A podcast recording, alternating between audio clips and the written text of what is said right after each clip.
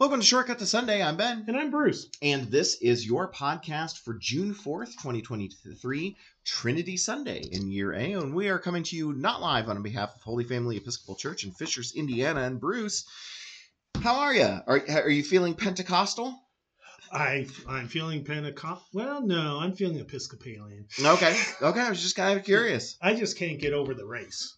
Mm. That wasn't that amazing. Wasn't it just? Um, yeah. no, what I- happened is indescribable. I can't I can't believe that that person won, that other person didn't. oh yeah, I mean, I know what you mean. uh, we might be recording this right after our Pentecost uh, uh, service uh, that was outside. Uh, so for those of you who uh, um, tuned in uh, this past week uh, for uh, a service, you'll notice that there are two options for you. Uh, uh, there Oh, an indoor service option, which is a little bit more of the normal fare, uh, and there is an outdoor uh, service option. Um, both completely valid. Uh, yes. uh, although the outdoor service uh, gave us some uh, some fun technological hiccups, the, so uh, apologies for that. But you know what? and it s- had dogs at it. Yeah, it had dogs at it. But you know, when you try to record something outside, uh, a a hundred yards away from the church building, it does uh, it does present a series of challenges that sometimes just aren't fully Well- overcome. I gotta say, you rose to meet them, you and your crew, and it was amazing. Uh, good people all. Uh, so, uh, well, this uh, we're now in my least favorite named season. Least favorite named. Not yet, It's under the season after Pentecost. but Trinity Sunday is a feast day, Oh, so there's still one last reason to celebrate before we get in the big dull time. gotcha. Well, it, it on on the lectionary page, it falls under the season of season after Pentecost, which it is legitimately after Pentecost. So I suppose if it's going to belong to a season, Yeah, I'm I'm old school where it really should be its own thing. Of course, it, sure. in some um, parishes, the tradition was to call it X Sunday after Trinity. Mm. And it was this, the 79 prayer book that made it. No, it's the season after Pentecost. Gotcha. everyone. So Trinity Sunday, that's where we all come to church and we hear three sermons back to back to back, right? On a bad day, yeah. or one fully disjointed sermon. yes. Just as likely. um, but yeah, uh, so yeah, we are now fully into um, uh, the, the, as you pointed out, it is a this coming Sunday is a feast day, Mhm. uh, but we are uh, into our very very our long season, The uh, long green season. the one that I still uh, uh, want to come up with something, something better, um, uh, as far as as far as the name goes. Mosquito season. Something better than that, Yeah. perhaps as well. Um, but uh, but but yeah, it's it's uh, we're we're we're we're kind of flying by. This year we get Yeah. a, a a a pretty decent sized uh, season after Pentecost. The the, the season kind of stretches Yeah. uh, and shrinks depending on um, How, late Easter was. how late Easter was exactly. So um, this this year, our Sunday after this coming Sunday uh, starts with proper five. So there's only, you know, Only uh, missing four. four. yeah, they're only missing missing four other proper. So uh, so it's it's it's a pretty decently Mm-hmm. length uh, one. I think last year we were like it was like eight or nine Yeah. or something like that we jumped in the middle of.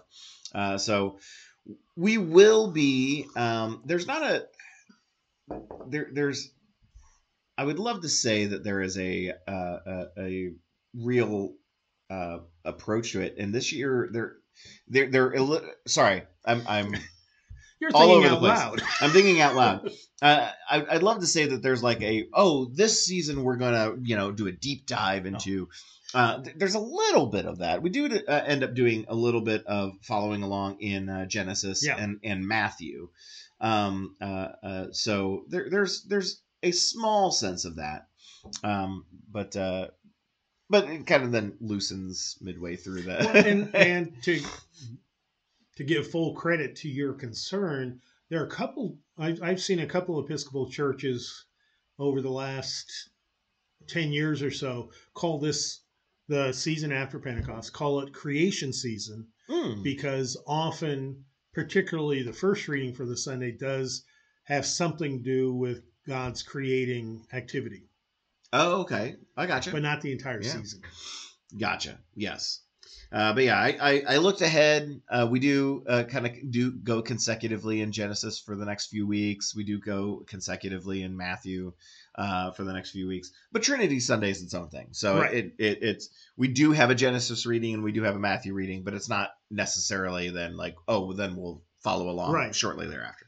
Um, but uh, so um, as far as things to promote for the church, we've got the uh, the the uh, youth group mission trip starts next week, hmm um, and uh, and so uh, we'll we'll be wanting to think of, for, of them and uh, preparing for their uh, their mission trip travels. And, Keep them and- in your prayers. Absolutely. Um, do we have anything else going on? We got we've got Yeah. uh, uh, actually yes, I, I I did think of one that I that I know of, and then I'll turn it over to you. Uh, there's game night this Friday, uh, so uh, seven o'clock uh, game June night. third. The Uh, I think it's a second. Second, I- okay. I, feel like it's a second. Um, but uh, uh, so that'll be anybody who wants to do board games, card games. Come on, and I always order pizza and it's a good uh, time. It, it is a lot of fun. So uh, so come on down to the church for that. I think I'll be there, but we'll see. Sounds good. Well, a pizza will be waiting for you. wow, what a uh, deal. Anything else? Like, was that the thing you were thinking of? Or? No. Okay, what's your thing? Um, a week later, June 10th, um, is the Gay Pride Parade Mm, downtown Indy. And so, um, as always, the Episcopal Church will have a marching unit, which is just a bunch of us walking together behind a banner. Um, you know, a whole bunch of Episcopal flags usually. mhm. And what's really cool is um, we we often get big cheers Yeah. because there is a certain recognition of the Episcopal Church working hard to uh, to really include everyone. So it's it's meaningful, especially in this day and age of Mhm. fractured politics. Yeah. So that's happening. Um, and then the last Saturday in June is the Sparks Fishers fireworks. Ah, and yeah. so we'll start the day at roughly 6 p.m. with a cookout for everyone. Mhm. And then the fireworks usually start around 10 p.m. Yeah. And so we'll also have some lawn games. Sounds good. You can park here and go to the parade, which you, which is roughly 3 p.m. So yeah, as you pointed out, mosquito season. Though I guess it's because we of all the birds we have around the property, I don't get many mosquito bites at outside at the church. Hmm. Yeah, no, I not not really. Maybe the goose poop keeps uh the mosquito's like, this smells too bad. Let's go No across the street. no way.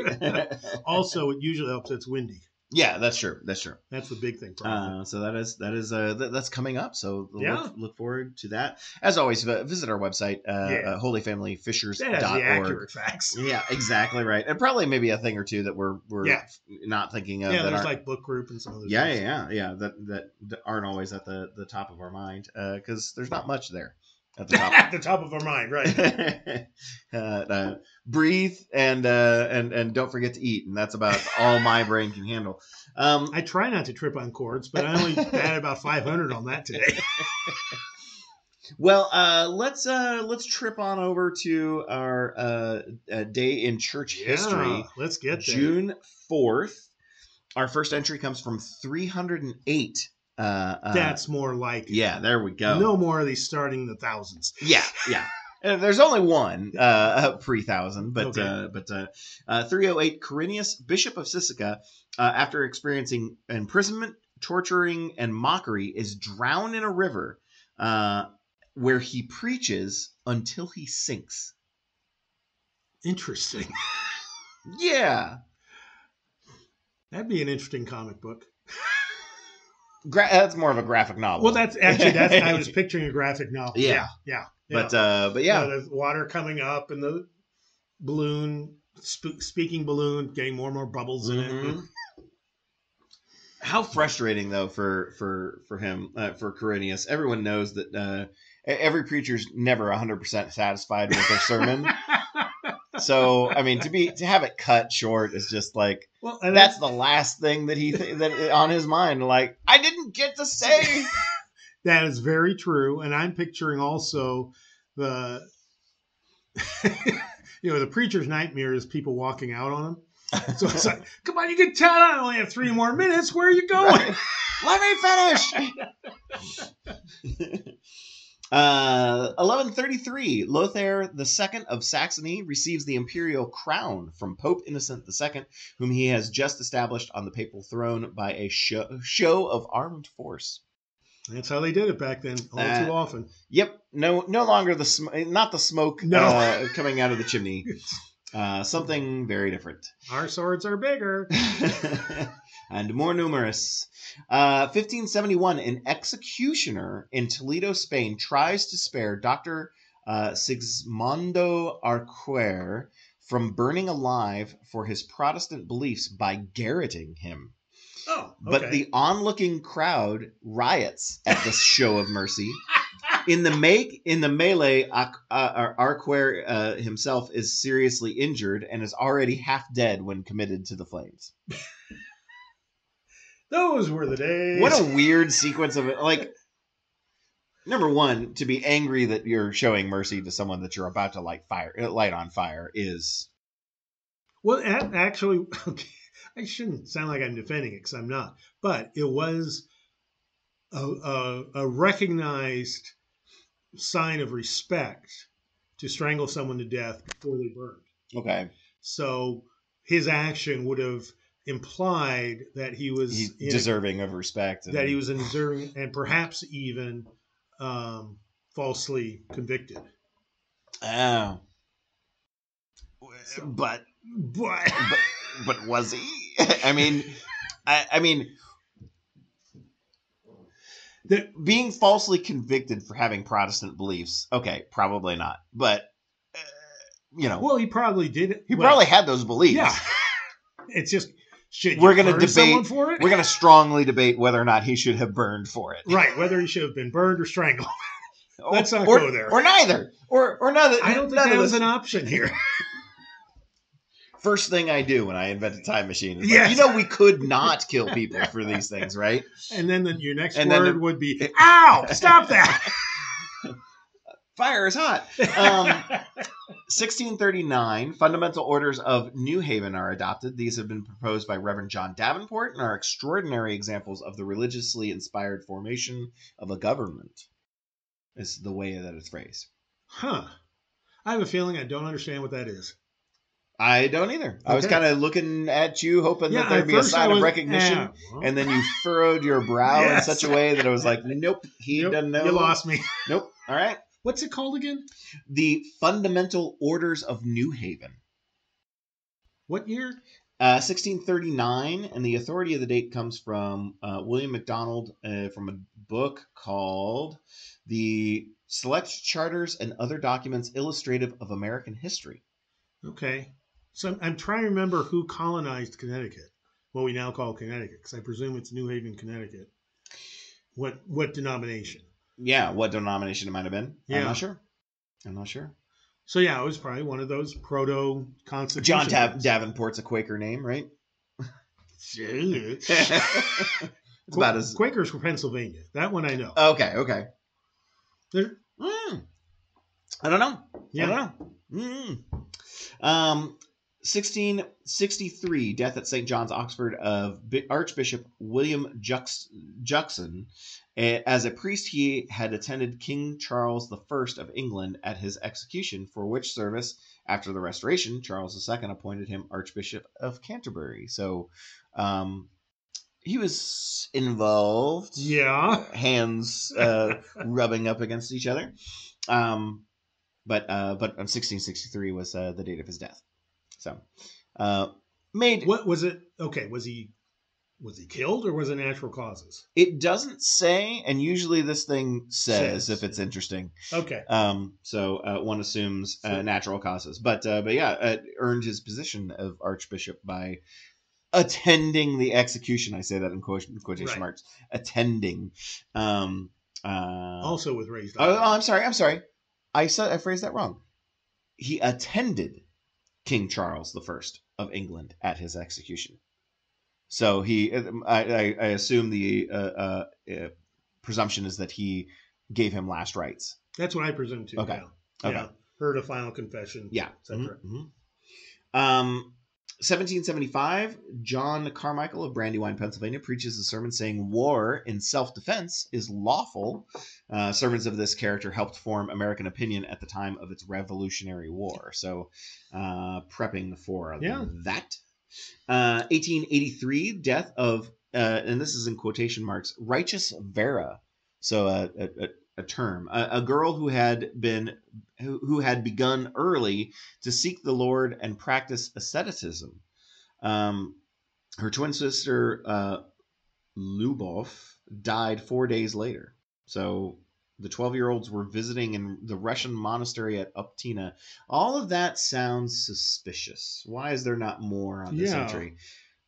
The death of these two 12 year olds, the one, you know, the, the, the twin died four days earlier, the other one died later It, totally natural causes. Totally, Don't yeah. ask questions Don't around this ask mo- Russian any of the- monastery.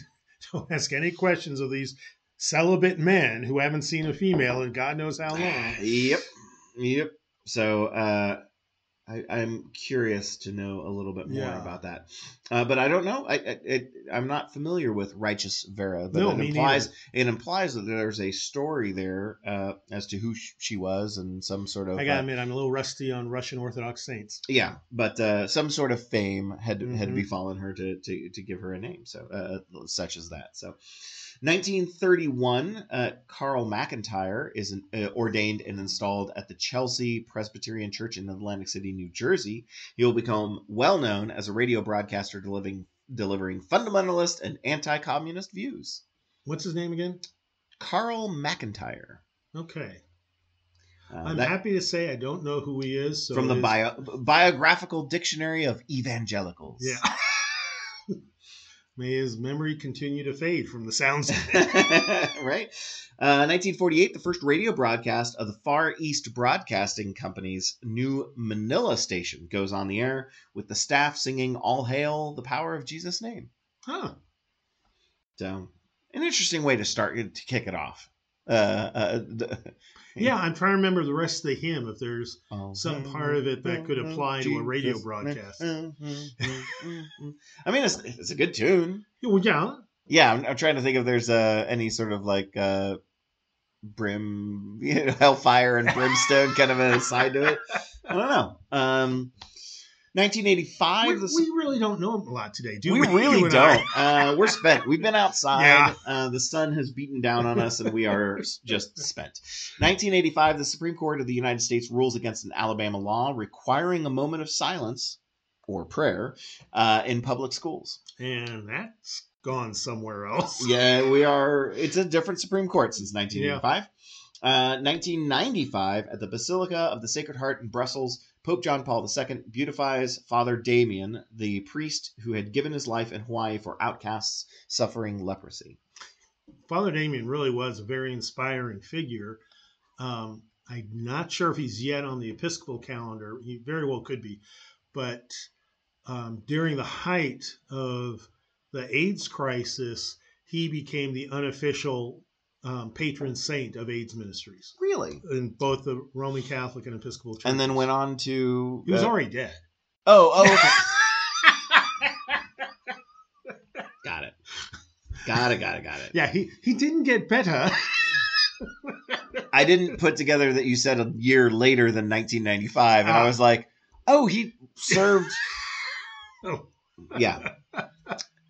Served served people who suffered that, and then went and dealt with leprosy. Uh, yeah, but so okay, my, my home office, I have an icon of Father Damien because I was very involved in AIDS ministry. very cool. Yeah, Uh, and that's it. That's uh, those are our entries. Um, uh, at least I knew a lot about the last one. There you go. There you go. Uh, and I knew nothing about any of them, uh, other than the the. Um, uh, I, I did enjoy the story of the uh, the the sinking sermon. Yes, you did get into that. Um, well, let's move on to our reading t- for the day. Uh, our first Unfortunately, there's stuff written down about those. there there is there is uh stop me if this sounds familiar our first Hmm. entry comes from genesis 1 verse 1 uh, all the way to chapter 2 verse 4a So Fill your coffee cup. uh, allow me to clear my throat and read for the next 40 minutes um in the beginning when god created the heavens and the earth the earth was formless uh, was a formless void and darkness covered the face of the deep while a wind from God swept over the face of the waters. Then God said, Let there be light, and there was light. And God saw that the light was good, and God separated the light from the darkness. God called the light day, and the darkness he called night, and there was evening, and there was morning the first day. And God said, Let there be a dome in the midst of the waters, and let it separate the waters from the waters. So God made the dome and separated the waters that were under the dome from the waters that were above the dome, and it was so. God, God called the dome sky, and there was evening and there was morning the second day. And God said, Let the waters under the sky be gathered together into one place, and let the dry land appear, and it was so. God called the dry land earth, and the waters that were gathered together he called seas. And God saw that it was good. Then God said, Let the earth put forth vegetation, plants yielding seed, and fruit trees of every kind on earth that bear fruit with the seed in it. And it was so.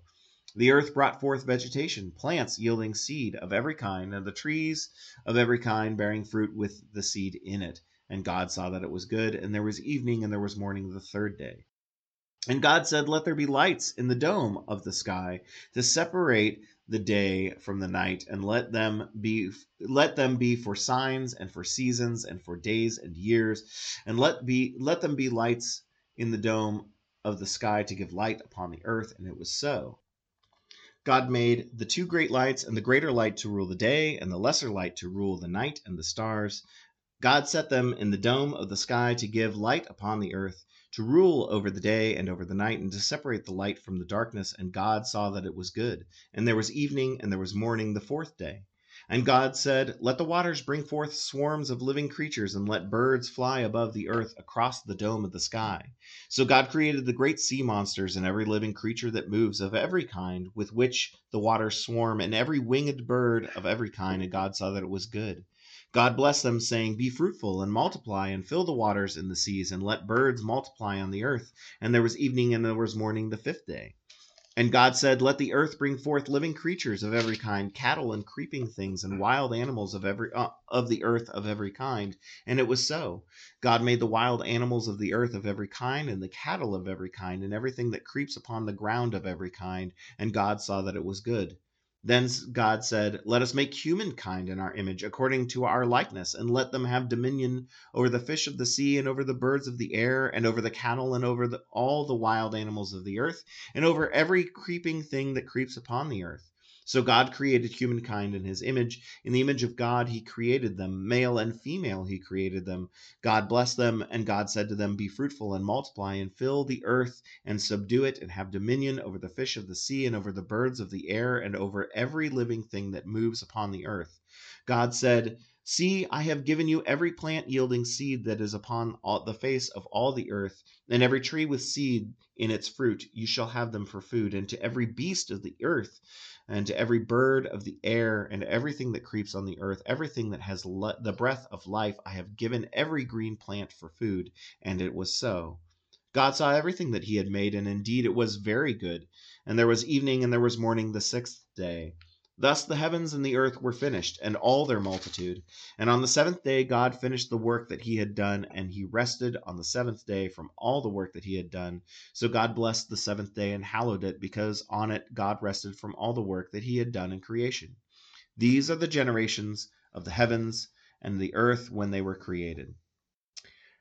Um, so this is our first creation story in Genesis. I say first because there are two, Right. uh, which we have talked about And it's before. first simply because it comes first, not because it's older. Right. But I like this one better. I'm not gonna lie. I actually like this one better. I Uh, like the other one. Do you? Yeah. Yeah. I, I, I don't like the uh, almost Pauline repetitiveness of, of the way that it delivers. Like, Ah. I'm going to do this. And so he did exactly this. Um, but I- I think what we've talked about before is this is an example of the reason why it's repetitive is it's driving home God says he's going to do something, and then God does exactly those things. Um, uh, go ahead. But in different actions, there's often one or two words different Mhm. from the other occasions. So, for instance, um, there's the verse in which the earth is told to produce something. Uh-huh. Uh-huh. In Hebrew, earth is female. Oh, okay. And so there's all, it, it, it leaves open a door for all sorts of fascinating poetic and historic interpretation about how, about what is the meaning of female creative action being very intentionally introduced into the narrative. Hmm. Okay. Um, there are, there are a couple of reasons why I like this Okay. this, this uh, creation story. One, as you read it, um, you can't if you really read it, you can't help but realize that it is this is like um almost like a story for children of Yeah, like where yeah. babies came from. Yeah, You know what I mean? the like Just So story. Exactly, and and obviously not historically accurate. It could not be because uh, for little simple things that are hidden in here of like, oh, uh, he placed lights in the dome, Mm-hmm. which uh, uh, you know is translated in verses earlier called the sky uh, after having separated the waters on the earth and the waters in the air uh, which is kind of an interesting way to think of it but like so the belief when this was written is like this contained world we have no you know idea It, it of helped explain rain. Yeah it helped explain rain it helped explain the stars in the sky uh, and all the you know everything that that that shone light on the earth Mhm. so uh, um, by the way that this is worded uh, the, the initial belief would have even been like oh the rain comes from or, or the, the, the water from the sky comes from somewhere that sea that's above where the moon is and where the sky, the sun is Well, I don't know. Well, but it's but it's It also matter. yeah it, doesn't super matter but there's like these little things that Yeah. you can kind of see like oh okay because of the limited knowledge when this was written i was like i think this is how it works well, but there's also you know nuance here that there's no evidence historically that this was ever taken scientifically until, ironically, the um, scientific revolution of the 1800s. mm-hmm. That prior to this, no one thought that this was how it happened. right Um, but when Darwin came along, suddenly church people got upset mm, and said, no, right and and now it's to the point of ridiculousness of unless you believe this literally, you're not a good Christian. yeah yeah Um, you're not a valid Christian. yeah it's this story and and others uh in, in particularly uh, a, lot of things in the old testament but th- this story in particular along with the second creation story uh, really do stand in the way of uh, modern a lot of modern christians being able to m- still marry up religion and science Yeah. which i feel like religion and science are very similar studies If you let them be, yeah. you know what i mean like well, the, the first scientists were often monks. Right.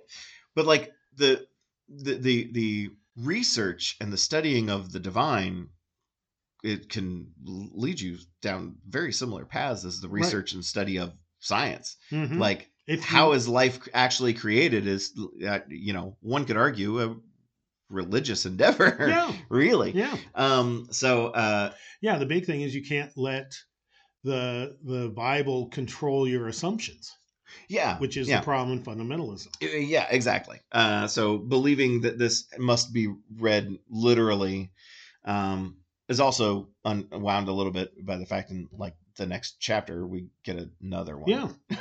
Yeah, which is I absolutely love. And then maybe I just like the second one because it's the second one. So that someone picking up the Bible, reading first chapter of Genesis, well, oh yeah, I, I remember that one, and then starts to read the second chapter of Genesis because that's where the first story ends. Suddenly gets this other one. It's like, whoa, whoa, whoa, wait a minute. Well, this doesn't make any connection. and if you don't like that one, we got another. Yeah. we got another for you. it's just it it the Bible starts with a lesson that you can't take it literally. Yeah. That's supposed to be metaphorically interpreted, which again, the Jew, Jewish tradition for thousands of years took it metaphorically. Right, right. And I think that's the the right call. Oh yeah. I do the, the oth- one of the other reasons why I like this one is um it's got this sense of building. Uh, Yeah. and uh, you're kind of it's uh, for for the young kids out there. This is like a a, a- story about like the Minecraft experience. Um, but I love Yeah, how yeah. I love how Yeah. like it starts off so relatively speaking so small. yeah. Uh, I mean, we're talking about the you know creator of the cosmos kind of a story, so it's we're not talking small things. These are Mhm. way bigger than what we could accomplish. But on the first day, the only thing God does is there's light, Yeah. and it doesn't impl- it doesn't say like, "Whew, that's enough. I'm tired." Uh, but but it does kind of start uh, with this like slow build, like that's enough for today. mm-hmm. I was just checking to see if it's something that I could do. I'm going to think about it and I'm going to come back tomorrow and we're going to take the next step. And then the next day, it's, you know, oh, okay, let's, you know, separate the waters and create a space between the center and, you know, out there.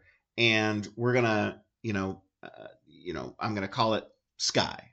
And that's the second thing. And Mhm. like moving water, you know, about all the you know about the earth is would be a little bit bigger of a task than creating light and so it's just a little bit more work than the day one and then day three it's like all right let's push all the water uh, to one side so that the land will appear you know what i mean and it just kind of gathers to where you get to day six and it's like we created all the animals on the earth, which is a little bit more abundant than all the animals in the sky and uh, over the seas, although that part's a little arguable. But like, you know, as far as the list of things I'm doing, cattle gets its own category, and Mhm. uh, creeping things, which I'm kind of interested as to like how that actually translates because that's kind of interesting. yeah, I always picture scorpions, but Yeah. that's just me. scorpions and worms like Yeah. their own category as well. Uh, but all the all the you know all of this gets created, and I do humankind, both male and female, for all the you know, you know all the all the animals. Uh, uh, uh, uh, I create uh, that way. Like day six is packed. you know what I mean? I kind of feel like by the time you crescendo to day six, you actually under you you as you read, you kind of understand like, whew, day seven. I Yeah. am spent. I need a break. Uh, um, and, and which is kind of a fun little tie-in of like, and that's why we celebrate the Sabbath, children. Yeah. You know what I mean? Yeah. I love that tie-in. So it's not only just like teaching, you know, the little four-year-olds, you know, this is how the world was created. Isn't that fun and cool? Uh, it- Like a little fun children's story. But then this is also why today is a day of rest. Yeah. Uh, yeah. It, it ties you into something much bigger than yourself. Right. Right. So that's the reason why I like this one because Okay. I I like the I like the the way it bit crescendos, and I like the way that it uh, um, uh, works in more than one thing that it's trying to teach, uh, um, and not just where we came from, but also kind of how we be a little bit about how we behave. Um, so, anyways. Uh, what what what what additions do you have for us on this first reading? I mean, we've read everybody who's who's attended church for any portion of their life has heard the story several zoned, times. zoned out after verse And- three. right yeah evening and morning third day oh there's like four more of these It what's one of the fascinating things about this to me is that it's beginning of the Hebrew scriptures, hmm and yet it's one. It could be one of the newest oh in terms of composition. okay that's in the Hebrew scriptures. There's quite a bit of, of internal evidence uh, that it was written during the exile in Babylonia. Mhm. So, same time as part of Isaiah, Jeremiah, Mhm. um, after a number of the prophets, after a lot of the rest of the book of Genesis Hmm. and it sees God as a very powerful ruler okay which if you're enslaved by the the most powerful ruler in the known world, this would give reassurance of don't worry, the God you believe in is more powerful Okay. than yeah. the dude that destroyed your temple and enslaved you. Yeah, and that that that is also kind of a, a another aspect of this because of all the things that it specifically mentions, sometimes to the annoyance of the reader or listener. Um, when comparing to the other gods of the Mhm. day when this was may have been written, it is like pointing out like you know how there's like just a god for that one thing. God, our God, Mhm. made Yep. four things on it one day alone, Yes. including that god of one thing. You know, so he's like uh he's like uh all of all of your He gods combined. all of it. Exactly. Uh so it's kind of kind of cool in that. I'm also kind of as I'm scanning back through here, I also like it, it the the not only does the progression between the days crescendo, but it there's there's a thoughtfulness to it that that uh, um, kind of plays out. Um, you don't want your world to be dark before you're putting living things on there. The plants wouldn't grow and the birds can't see. Uh, you would Well, and it would have no spiritual wisdom. okay. Ooh, I like that. Yeah, because we got metaphorical. Yeah, yeah. Physical light and metaphorical light. Yeah. Um you know you separate and create the you know separate the waters to create the land and the seas so that the things that you're about to create have a space. Uh, but before you put them there you give them things to be able to eat the vegetation. Uh, so i just kind of like how it like builds in such a way where you're not like and he created birds. They almost starved. Almost starved but the next day next day God created vegetation. Like you know what I mean? Yeah. It, it doesn't. It's not out of place at all. It's kind of a fun. and part and one of the overriding theological concerns in this creation story is God controlling chaos in life. Mm, That it's there, it's a given, but God can overcome it. hmm. So again, you're an enslaved people, you've lost your worship space. What are the religious leaders going to do? They're going to write uh, uh, essentially a poem about how chaos does not win hmm and God will take care of us even as we're an enslaved people. Yeah. Interesting. Literally, God knows what we need to eat. Right. Yeah. Um. Anything else? Um, yes. The the last verse we have Yes. Where- These are the generations of the heavens and the earth when they were created. that may be the introduction to the second creation story. Ooh, interesting.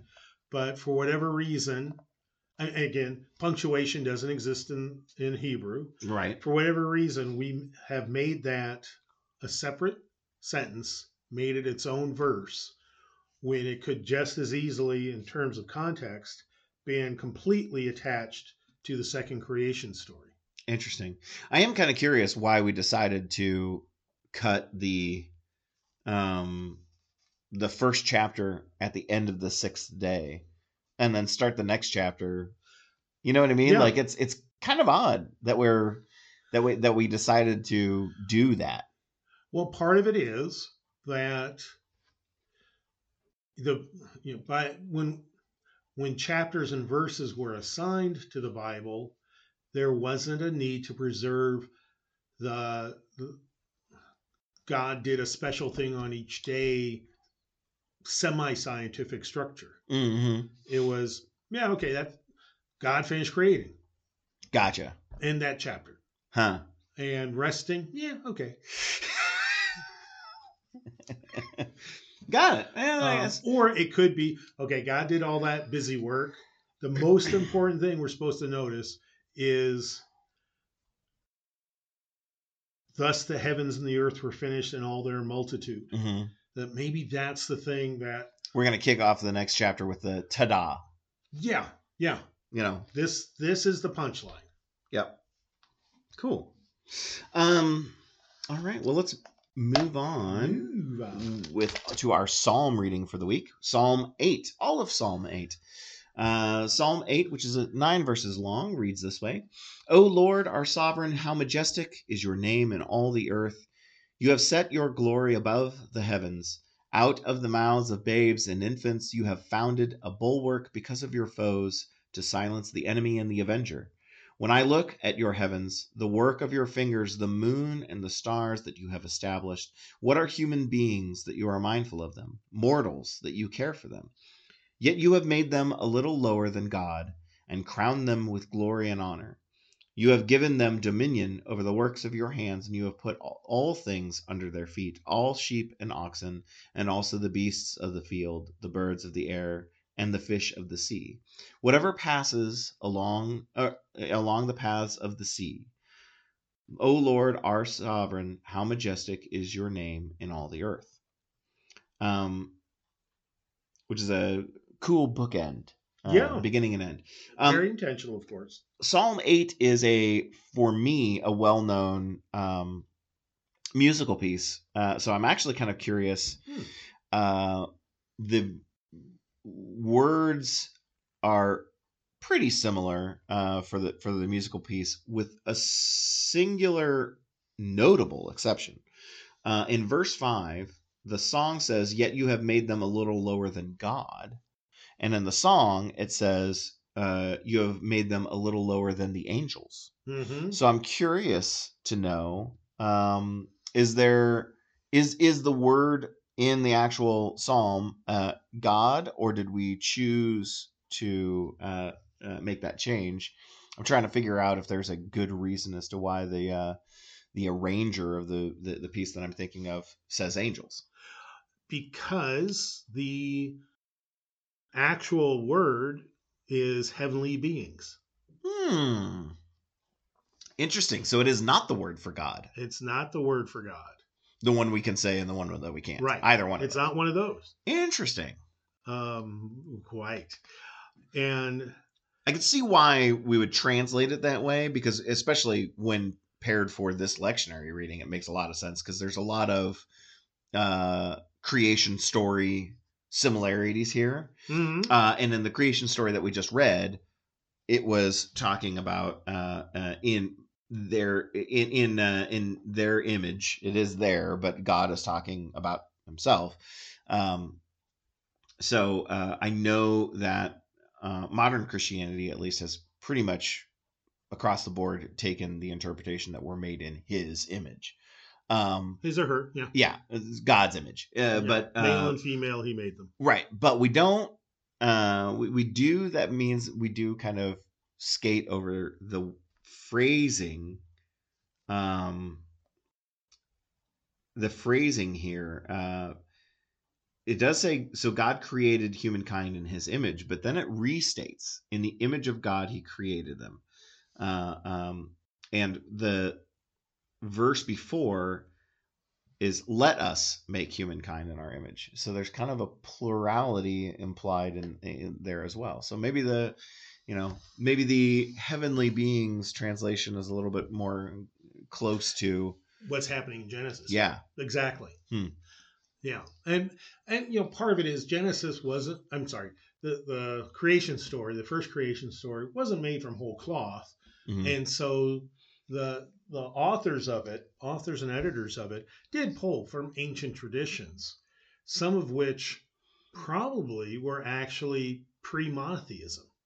Oh, okay, okay, So one of the things that the that piece from Genesis does is reinforce, if not create, a theology of monotheism in the face of polytheism. okay, hmm And Psalm 8 connects very closely with that first Genesis creation story. And so it echoes that ambiguity about divine beings. gotcha. Um, and so, say, translating it as angels is as valid as translating it as God with a singular. hmm Um, heavenly beings is is the most accurate Gotcha. of what the Hebrew says. Um, since I'm happy with ambiguity, that's probably where I would have left it. Cool. No, yeah, I like I like the ambi- ambiguity of it. Um, You good Episcopalian, you. right?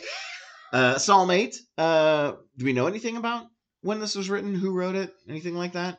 Well, How it was used, perhaps? quick answer is because it's so it's so it is very accurate to say it is closely connected with the first creation story so that means it has to be after the the writing down of that creation story so that puts us at the earliest during the babylonian exile Mm. so the temple's gone. Um, it could be after.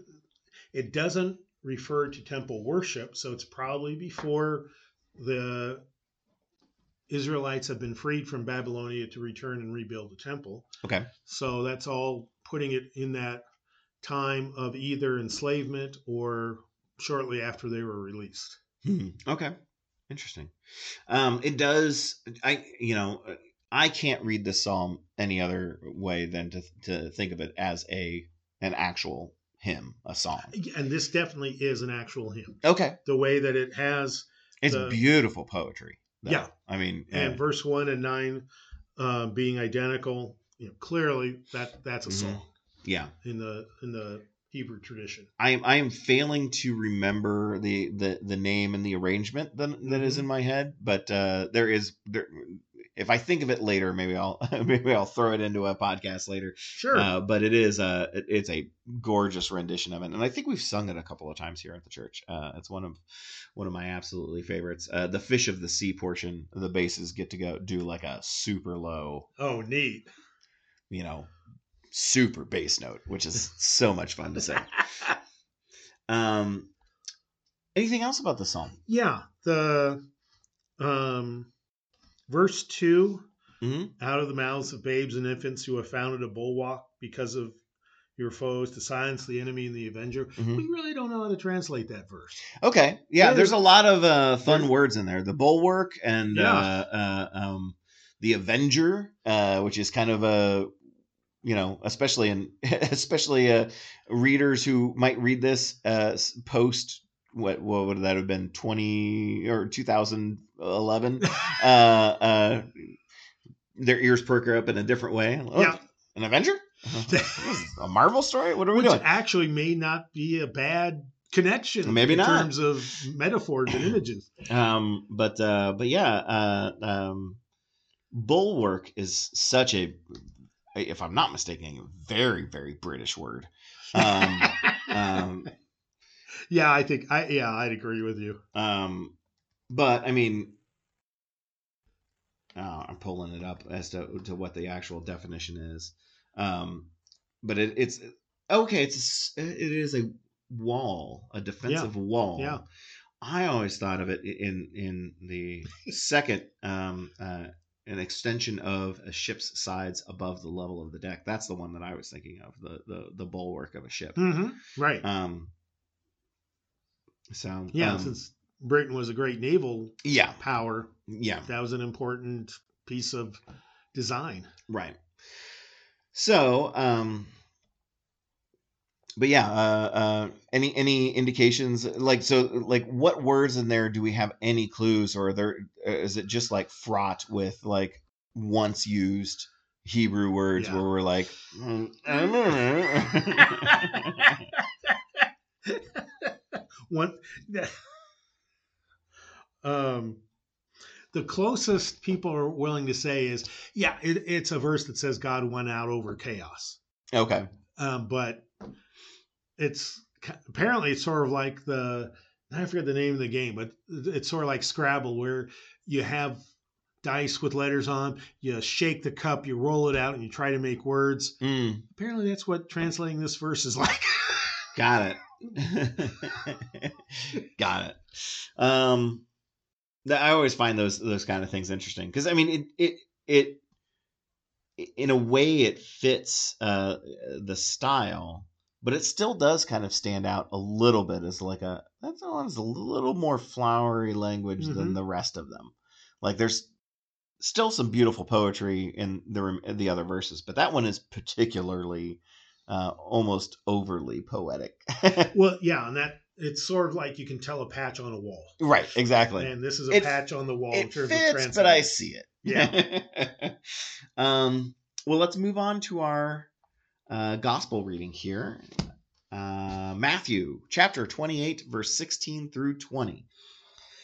Now the eleven disciples went to Galilee to the mountain to which Jesus had directed them. When they saw him, they worshipped him, but some doubted. And Jesus came and said to them, All authority in earth and on the and sorry, all authority in heaven and on earth has been given to me. Go therefore and make disciples of all nations, baptizing them in the name of the Father and of the Son and of the Holy Spirit, and teaching them to obey everything that I commanded you. And remember, I am with you always to the end of the age. Boy, that sure feels like it's the uh, the end of Matthew. Is it the end of Matthew? It is. Is that the very very That's end? the for once it really is the very end. It's not a false ending. Okay, so that explains why we only have 11 disciples. Uh, Yeah. I don't remember if Matthew's one of the ones that tells the act, the, the, the specific demise of Judas, uh, I but don't uh, think so. um, but he ain't he ain't there. um, I'm kind of curious to know if this is a recurring mountain location uh, uh, site. We don't know because it just says the mountain that yeah, to which Jesus had directed them, unless verses prior say something. Do we get like a directional and maybe a couple of verses prior as to like, hey, meet me here in three days' time, or you know something like that? That's what I'm just double checking. Um, no, that's Okay. not. There's not a Okay. reference.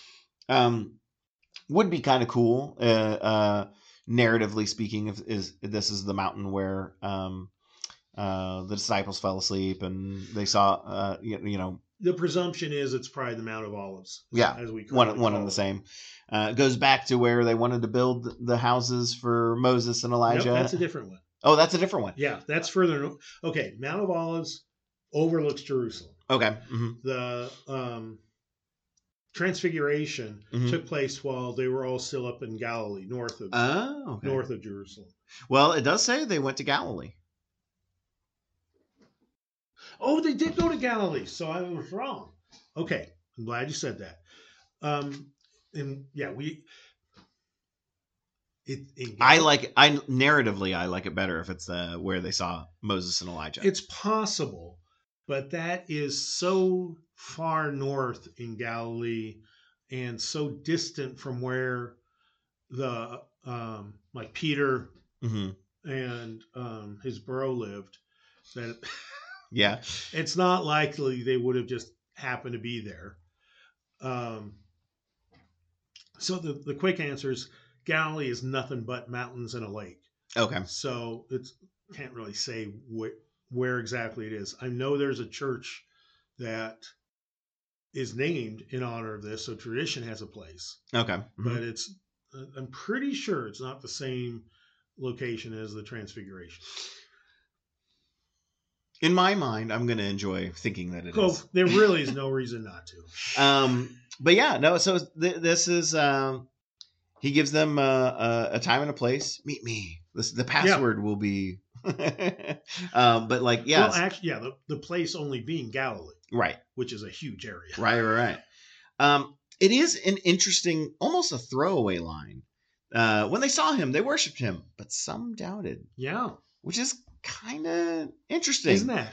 Uh, and I'm trying to think how much uh, post resurrection story there is in Matthew off the top of my head, Good Uh, question. but um, I still get the feeling like you get a you, you get a, a one of the appears among them in a locked room stories. Um, you know what I mean? Like I love how you classify it.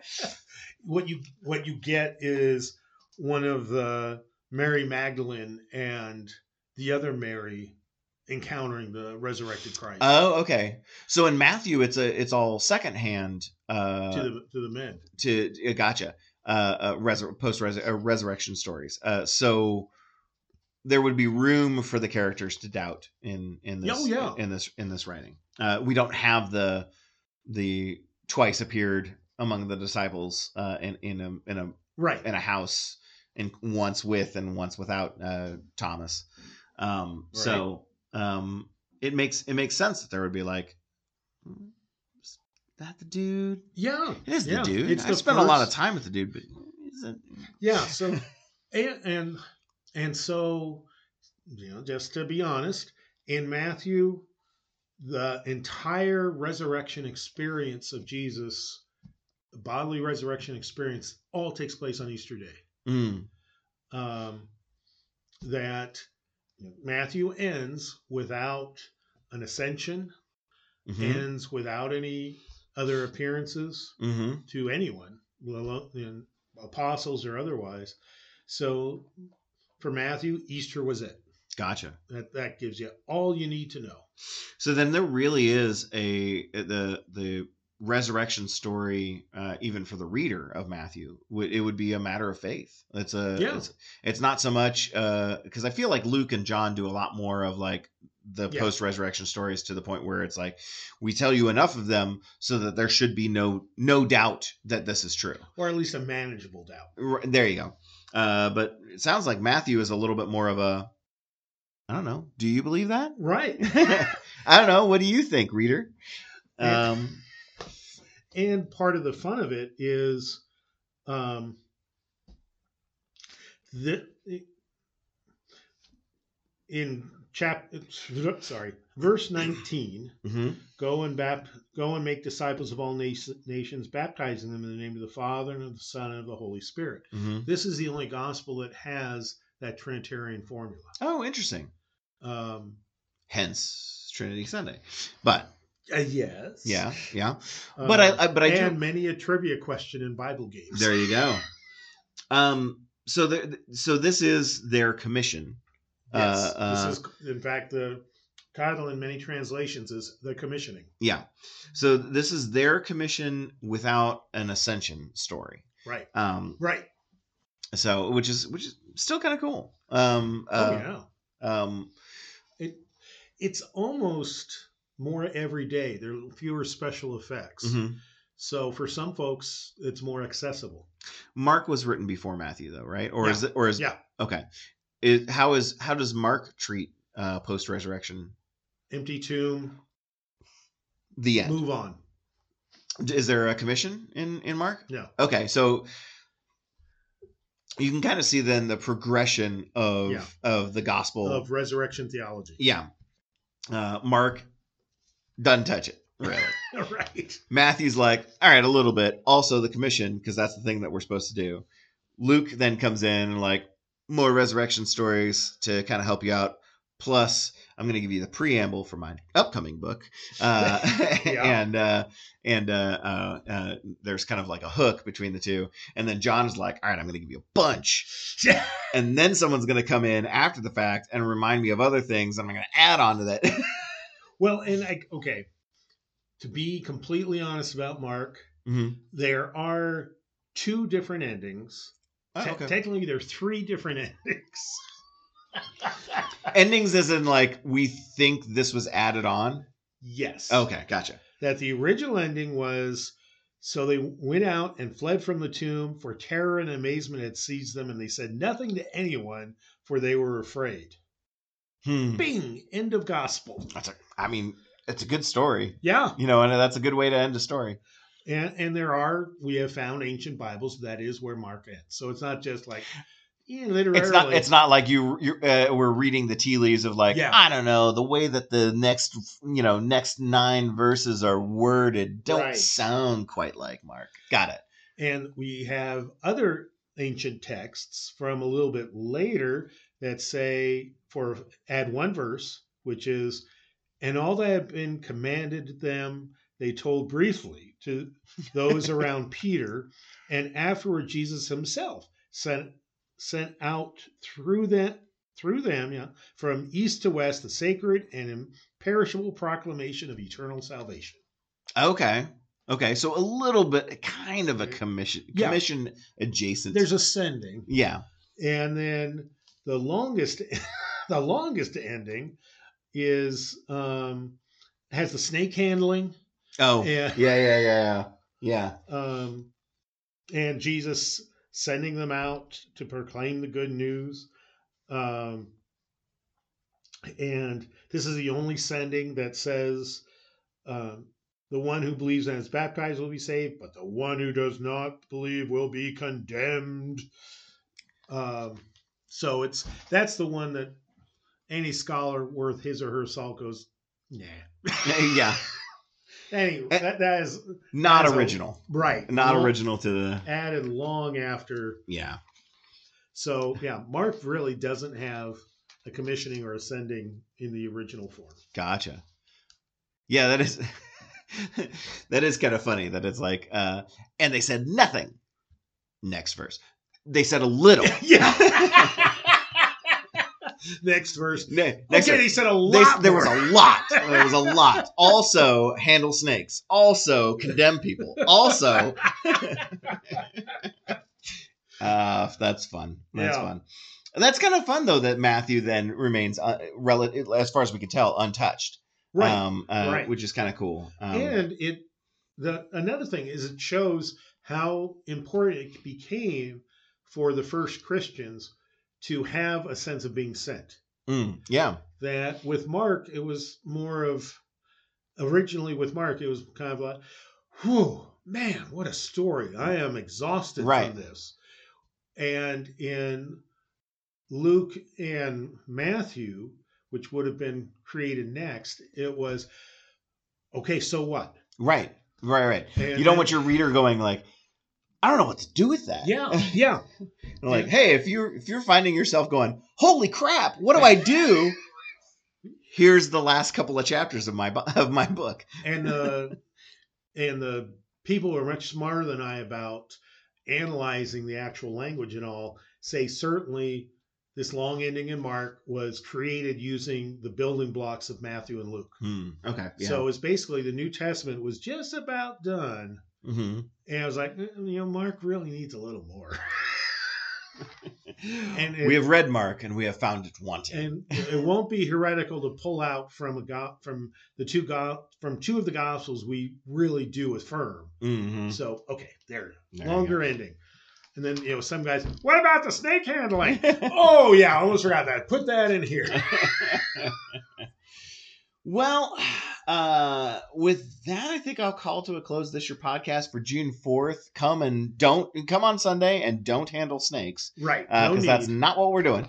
Um, but uh, but uh, um Trinity Sunday uh, this year, June fourth, uh, we will have our uh, eight and ten o'clock in person. Ten o'clock being broadcast live on our YouTube channel, HFEC Videos. Lots of things going on. Uh, so visit our website to see uh, things about that, and feel free to communicate uh, with us at any point in time uh, uh, to- with through our email shortcut at hfec.org. And until next week, I'm Ben I'm Bruce. and we will talk to you later. Bye bye. Bye.